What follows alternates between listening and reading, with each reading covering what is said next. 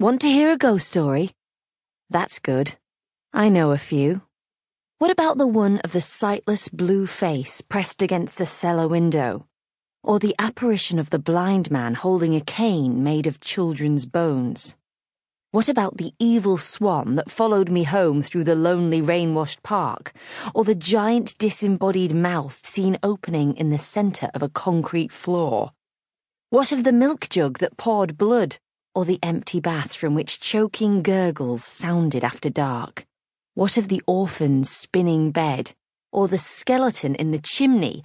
Or the vile spectral pig, all bristles and yellow tusks, glimpsed snuffling through the dirty glass of a shower-room door? Take your pick. I experienced them all. They represent a typical month's work for Lockwood and Co. during that long and desperate summer. Most of them were written up in our casebook by George on the mornings after the events concerned, in between sips of scalding tea. He did this in his boxer shorts, incidentally, sitting cross-legged on the floor of our living room. It was a sight that was frankly more disturbing than all the hauntings combined. Our black casebook has since been copied and filed away in the National Archives in the new Anthony Lockwood Gallery. The good news about that is you don't have to negotiate the crushed crisps in the pages of the original if you want to know the details of each job. The bad news, not every case is in there. There's one that was simply too terrible to be written down at all. You know how it ended. Everyone does. The city was already full of it on that last cruel morning, with the rubble of Fittes House still steaming around the bodies of the lost. But the beginning? No, that's not yet public knowledge. For the hidden story of murder, conspiracy, betrayal, yes, and ghosts, you need the account of one who survived it. For that, you have to come to me. My name is Lucy Joan Carlyle. I talk with the living and the dead, and it sometimes gets so's I can't tell the difference anymore.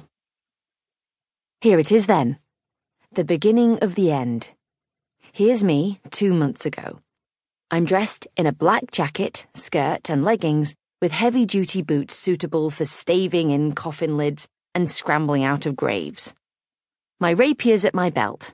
A holster of flares and salt bombs is slung across my chest. There's a spectral handprint on my jacket. My bob's cropped shorter than before, though this doesn't disguise where a few strands of hair have recently turned white. Otherwise, I look the same as ever, kitted out for psychic investigation, doing what I do.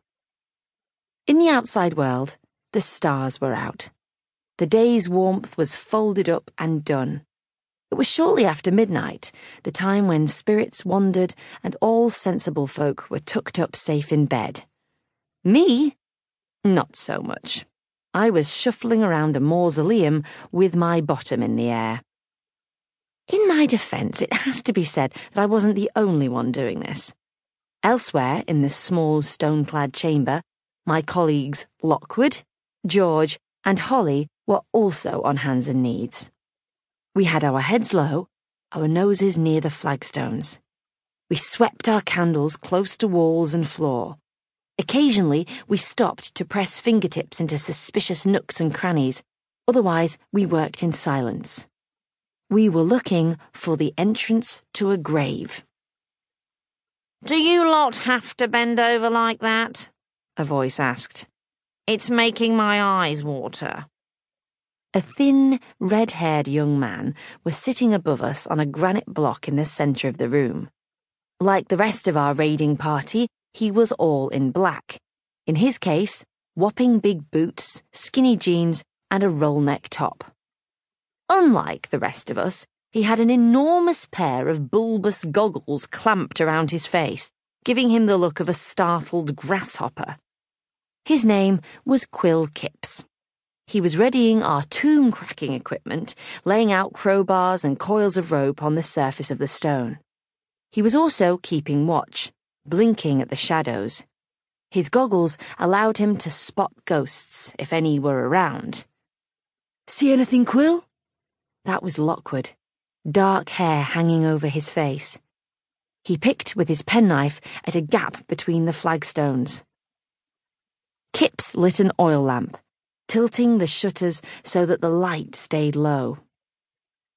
With you in that position, I've seen plenty, particularly when Cubbins hoves into view. It's like watching a beluga swimming by. I meant ghosts.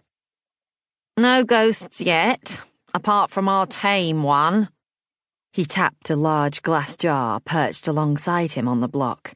Green light flared evilly within, and a spectral face of unusual hideousness materialized, moving closer through a vortex of ectoplasm.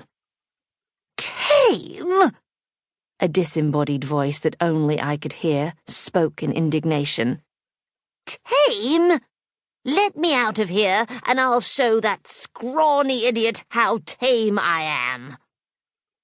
I sat back on my heels, brushing my fringe out of my eyes. Best not call the skull tame, Kipps, I said. It doesn't like it.